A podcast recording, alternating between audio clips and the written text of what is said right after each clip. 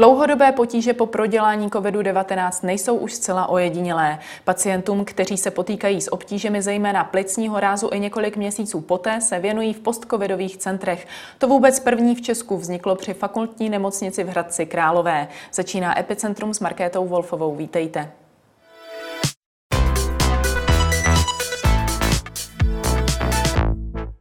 Ve spojení jsem s pneumologem Mikulášem Skálou z fakultní nemocnice Hradec Králové. Dobrý den.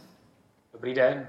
Chronická únava, dušnost, kašel nebo přetrvávající ztráta čichu a chuti. To jsou nejčastější příznaky takzvaného postcovidového syndromu. Kdyby měl člověk spozornit, kdyby si měl říct, že už ho některá z těchto komplikací třeba trápí příliš dlouho? Eh, tak tam je potřeba eh, se podívat na to, jak je postcovidový syndrom definovaný. Podle těch definic eh, je vícero. Eh, ta eh, ve světě v tuhle chvíli nejčastěji používaná je definice podle britské hrudní společnosti a ta definuje postcovidový syndrom jako obtíže přetrvávající nebo nově vzniklý tři a více měsíců po prodělaném onemocnění COVID-19. Takže pokud to trvá tři a více měsíců, tak by člověk měl spozornit. Samozřejmě druhý aspekt je, že pokud ty obtíže eh, se lepší, to znamená jsou mírnější a mírnější, tak eh, v tu chvíli, byť je to třeba tři měsíce, tak jistě eh, není důvod k nějakému poplachu a, a ten průběh je normální. Pokud ale se objeví něco nově a je to čtvrta více roku, tak samozřejmě to je důvod k nějakému vyšetření, byť to třeba s covidem souviset nemusí. Hmm. Takže byste třeba lidem, kteří třeba ještě měsíc po prodělání onemocnění uh, neradil, ať vysloveně uh, vyhledají vaše oddělení? Uh, naše oddělení určitě ne. Uh, tam záleží, jaké to ty obtíže jsou. Uh, každý má svého obvodního lékaře, který by ve všech těch případech měl udělat to základní vyšetření, eh, protože to, co jsem eh, zapomněl zmínit, je to, že eh, ty obtíže nesmí být vysvětlitelné jiným stavem, než je právě prodělání nemoci COVID-19, protože samozřejmě člověk může onemocnit jakoukoliv jinou chorobou, třeba ten COVID i může odstartovat nějaké onemocnění, o kterém se do posud nevědělo a to základní vyšetření by měl udělat praktický lékař, potom případně eh, s, se spádovým lokálním specialistou a až eh, v případě těch nejtěžších a nejzávažnějších případů, tak eh, v tu chvíli by měli toho pacienta odeslat do například našeho centra, ale jistě budou vznikat a vznikají další centra. Ty dlouhodobější potíže zasáhnou 5 až 10 lidí, kteří COVID prodělali. Dokážete v tuto chvíli nějak specifikovat tu skupinu těch, které zasahuje nejvíce? Už poměrně dobře známe rizikové faktory při koronaviru, ať už je to obezita, chronická onemocnění ledvin nebo vysoký věk. Je to i v těchto případech podobné? Eh, ne úplně, eh, já bych to asi rozdělil na eh, tři skupiny lidí, kteří nám volají a kteří se i objevují v různých studiích a tak dále, ale teď pokud bych se měl věnovat těm, co nám už volají a které my vyšetřujeme, tak zhruba jsou to tři skupiny. Jsou to lidi, kteří byli hospitalizovaní, měli těžký průběh a tam samozřejmě platí to čím je eh, pacient starší a má více eh, přidružených onemocnění, tak tím nejen je, eh, je riziko horšího průběhu té samotné nemoci, ale samozřejmě logicky je i horší ta fáze té rekonvalescence. To je normální, to platí u, u většiny jiných onemocnění. Potom je druhá skupina lidí a to bych řekl, že jsou mladší pacienti, tak zhruba mezi 30 a 50 lety, kteří jsou jinak zdraví, mají velké funkční rezervy a eh, prodělali relativně těžkou formu covidu, byť právě proto, že jsou zdraví a eh, mají velké rezervy, tak eh, nebyli hospitalizováni. Tyto lidi jistě měli zápal plic, my ty známky potom zpětně vidíme a velká část z nich měla s velkou pravděpodobností i eh, nedostatečnost kyslíku a měli relativně těžký průběh, ale, ale zůstali doma, protože to takzvaně kousli. A eh, tyhle lidi samozřejmě obtíže mají a mají podobný, eh, podobné ty obtíže jako lidi, kteří byli hospitalizovaní. A pak je tam ještě třetí skupina lidí a to bych řekl, že to je ta nejmladší. To je mezi třeba 25 až 40 lety. To jsou velmi mladí lidé, kteří doposud se s ničím neléčí, jsou zvyklí sportovat, všecko zvládnou, nepocitují žádný sebe menší zdravotní obtíže. A teď najednou je mají. Byť ty obtíže jsou velmi lehké, v v podstatě z našeho pohledu nezávažné, ale pro ty lidi jsou vy, uh, vystrašující. Lidi se bojí, protože uh, nebyli zvyklí, že se ve 30 zadýchají, když jdou do schodu. A najednou se trochu zadýchají. Byť je to velmi málo a my jim v podstatě žádné zásadní uh, patologie neprokážeme, ale pro ně, oni subjektivně to vnímají jako veliký problém. Hmm. Takže se může stát, že třeba ten průběh toho postcovidového syndromu nemusí úplně korespondovat s tím, jak probíhalo to samotné onemocnění. Eh, z velké části asi to korespondovat bude, ale jistě tam budou výjimky eh, eh, mezi lidmi individuálně. To určitě ano. Může se třeba tedy stát, že během nemoci někdo nemá vůbec žádné příznaky a pak najednou přijde na to, že trpí tím postcovidovým syndromem a třeba i díky tomu přijde na to, že vlastně covid prodělal? Hmm, teoreticky to možné je. Ale eh, zatím, zatím se s nějak eh, masivním eh, počtem těchto případů nesetkáváme, je to v řádu, v řádu jednotek. S tím souvisí moje i další otázka, celkově na stav nejenom plic po prodělání COVID-19. Jak se liší u těch, kteří onemocnění prodělali s tím lehkým či těžkým průběhem a jak se naproti tomu liší i u těch, kteří mají právě ty dlouhodobější potíže? Eh, tak eh, pokud bychom měli odlišit tu skupinu, která měla těžký průběh eh, COVID-19, tak jistě mají logicky i větší následky. To postižení plic je u nich častější než u lidí, kteří ten průběh měli, měli lehčí. To, to je normální. Pokud bychom odpustili od eh, toho postižení plic a bavili se o jiné symptomatologii, tak tam už to může být, může být různé.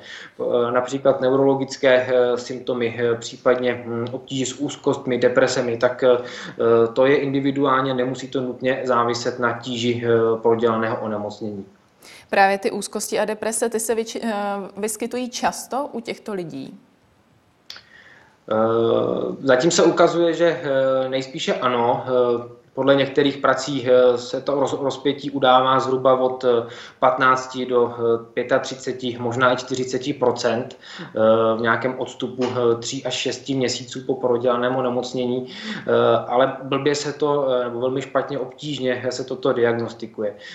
My v našem sledování používáme některé validované dotazníky, ale samozřejmě hm, jistě i tak nám některé případy můžou, můžou uniknout.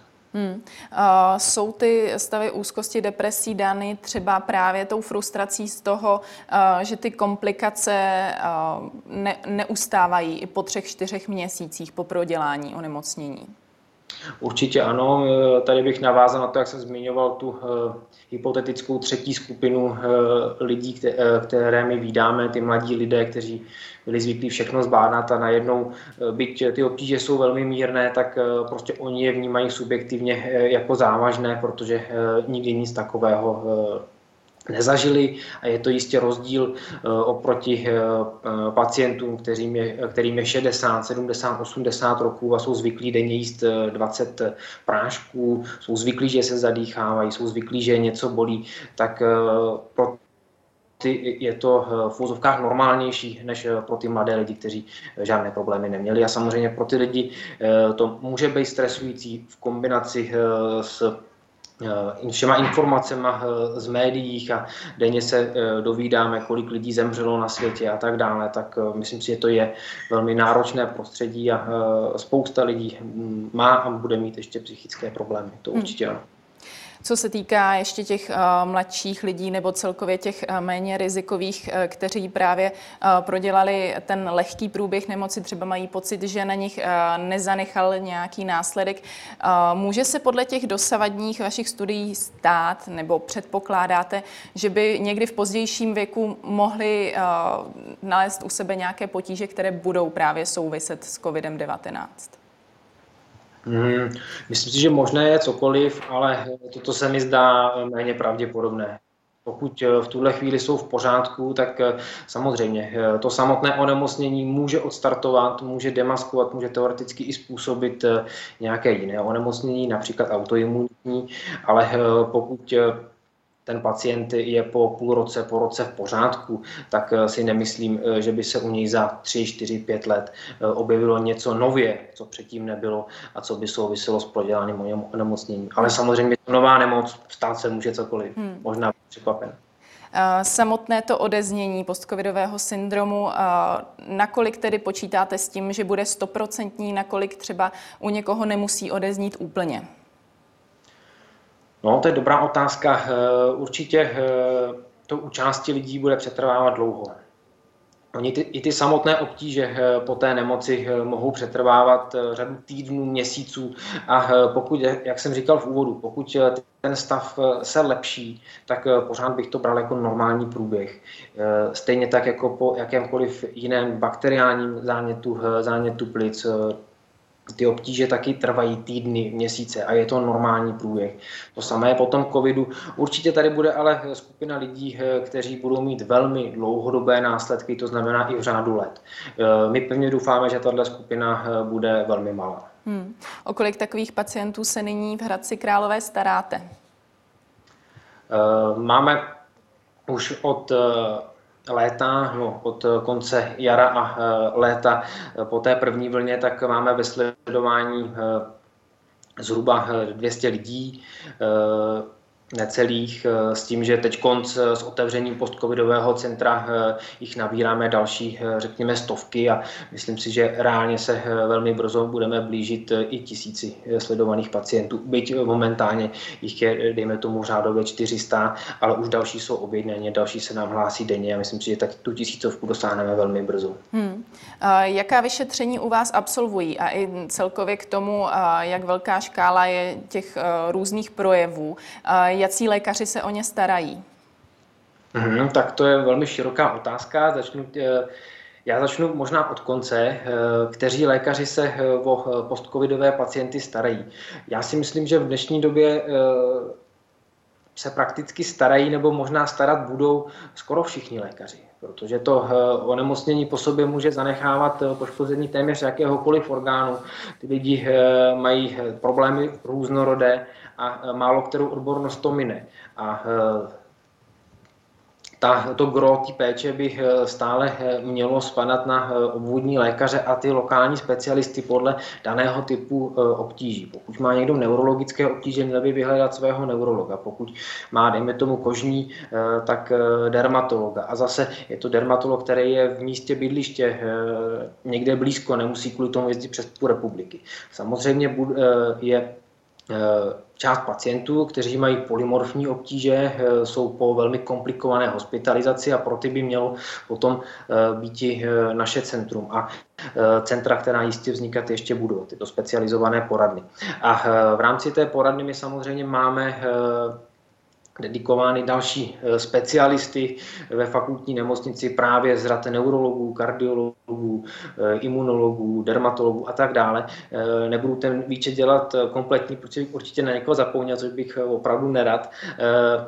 A zapoje se do toho opravdu mnoho lidí a pokud, protože my jsme, my jsme plicaři, my, si, my se staráme o ty plíce a s ostatním si nevíme rady, to určitě kolegové tomu rozumí daleko, daleko víc a my jejich pomoc potřebujeme. Eh, a vy jste se potom ještě ptala, co na ta vyšetření. U nás eh, přímo, eh, přímo dělají za vyšetření. Tak krom Krom odběru krve, který je velmi podrobný, tak mají EKG, e Mají potom kompletní funkční vyšetření plic, eh, zátěžový test chůzí, kde sledujeme, jak se mění okysličení krve v průběhu zátěže, jestli jim stačí kyslík při té zátěži, když se zvedne spotřeba toho kyslíku. Eh, potom mají speciální eh, čichový test, kdy pacienti čichají k parafémovaným fixům a my hodnotíme, jestli ten čich tam je nebo není, nebo je nějakým způsobem porušen. Zase to nevyhodnocujeme my, ale vyhodnocují to kolegové z ORL, kteří tento test vymysleli a používají ho. A eh, potom samozřejmě je vyšetření eh, u nás eh, přímo v poradně, kde ty nálezy zhodnotíme a pacienta potom ještě odesíláme na radiologické vyšetření, buď to na rengen plic, případně HRCT. I vzhledem k tomu právě, eh, jaká škála lékařů se o ty pacienty stará eh, a jaké jsou ty nejrůznější symptomy. Eh, jak se třeba zpětně díváte na nejrůznější srovnání s chřipkou a jak se díváte třeba i na vyjádření o úmrtí s covidem? Tak zaprvé já bych to s chřipkou vůbec nesrovnával. To jsou to odlišná onemocnění, mají jiný průběh, jiné následky a jiného vyvolávajícího činitelé, takže to jsou prostě jiná, jiná onemocnění. Eh, co se eh, týká eh, těch úmrtí, tak to je samozřejmě velmi diskutované téma a já myslím, že za vše mluví ta křivka souhrná o počtu úmrtí za rok průměrně v České republice a průměrně v Evropě a na světě a v porovnání s tím, jaká ta křivka je nyní.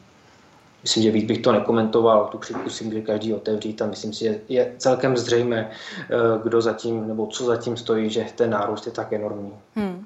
Když se ještě podíváme na zdravotní kondici člověka, který prodělal koronavirus, s tou také souvisí otázka imunity. Všeobecně se říká, že čím těžší průběh, tím větší hladina protilátek. Proběhly také informace o tom, že u pacientů, kteří ztratili čich, se dá očekávat delší imunita, klidně půl roku. Souhlasíte s tím, nebo jsou to pouze spekulace o konkrétních datech? Eh, pokud se týká eh, té imunity, eh, tak tam si myslím, že určitě nějaká míra korelace bude, byť přesná data v tomto tady před sebou nemám.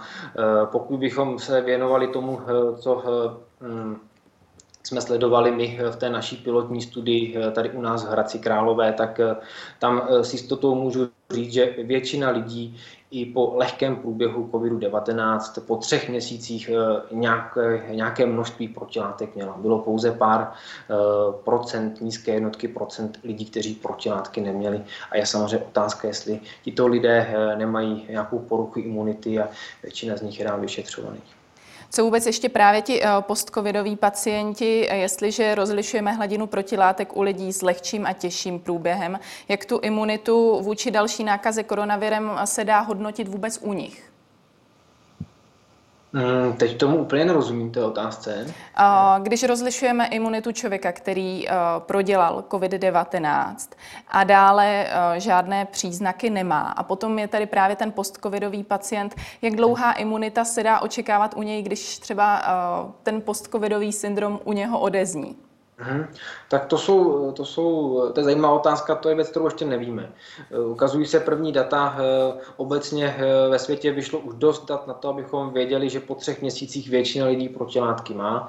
Jsou první studie a první data, která ukazují, že po šesti měsících velká část těch pacientů ty protilátky má a zdá se, že tam je závislost na tíži toho onemocnění, bych, byť je velmi obtížné říct, co je lehký a co je těžký covid. Jistě je obrovská škála eh, průběhů mezi tím a úplně jedno, eh, jednoznačně to oddělit od sebe eh, nelze.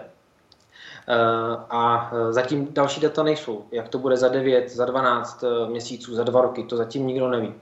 Takže tomu, to se dá jenom spekulovat a v tomhle tom nejsem imunolog, takže nedokážu říct takže se nedá dopředu hodnotit člověka právě s postcovidovým syndromem jako třeba toho s tím těžším průběhem. Uh... To určitě ne, tak eh, ten postcovidový syndrom, jak jsme už eh, zmiňovali, nemusí nutně eh, souviset s tím, jak těžký byl ten průběh. Část, řekněme, toho postcovidového syndromu je navíc, řekněme, normální po těžkém prodělaném onemocnění. Pokud někdo, nějaký pacient je, dejme tomu, tři měsíce na umělé plicní ventilaci z jiného důvodu než je COVID-19, tak jistě tři, šest měsíců po té nemoci bude mít následky, bude mít problémy. To je to je normální. Spousta takových lidí se musí uh, znovu učit chodit, mají těžké polyneuropatie. A to je stejné u covidu jako u, u, jiné, u jiné nemoci. Hmm. Takže uh, v tomhle tom to jiné není. A uh, jak to bude s protinátkama u těch lidí, tak je předpoklad, že ty protilátky teď mají a jak dlouho je mít budou, to, to nevíme. Hmm. Ještě na závěr, vy se zkoumání pacientů s koronavirem věnujete už od loňského jara. Jak velkou roli, ať už v průběhu onemocnění, ale také ve vzniku těch dlouhodobějších následků, hraje u člověka genetika? No, eh, určitě zásadní. Určitě zásadní, byť eh, Na to ještě žádná data nejsou, ale my to vydáme prakticky každý den. Je spousta pacientů, kteří jsou staří, v nemocnici leží kvůli úplně něčemu jinému a ten koronavirus je Eh, prakticky mine bez povšimnutí. Byť eh, jsou eh, prokazatelně pozitivní, tu nemoc mají, ale přečkají bez úhony. Na druhé straně vidíme spoustu relativně mladých lidí, kteří se do posud ničím neléčili a bojují o život s náhradou orgánových funkcí a bohužel někteří z nich i zemřou. Tak jistě mezi těma, těmito dvěma lidmi je nějaký rozdíl a ten rozdíl bude jistě genetický, ale co zatím stojí v tuhle tu chvilku neví asi nikdo na světě, já určitě ne. Tolik Mikuláš Skála, díky za vaše odpovědi. Mějte se hezky, naschledanou. A to už je pro dnešek vše. Nezapomeňte nás sledovat i zítra od 15. hodiny. Na viděnou.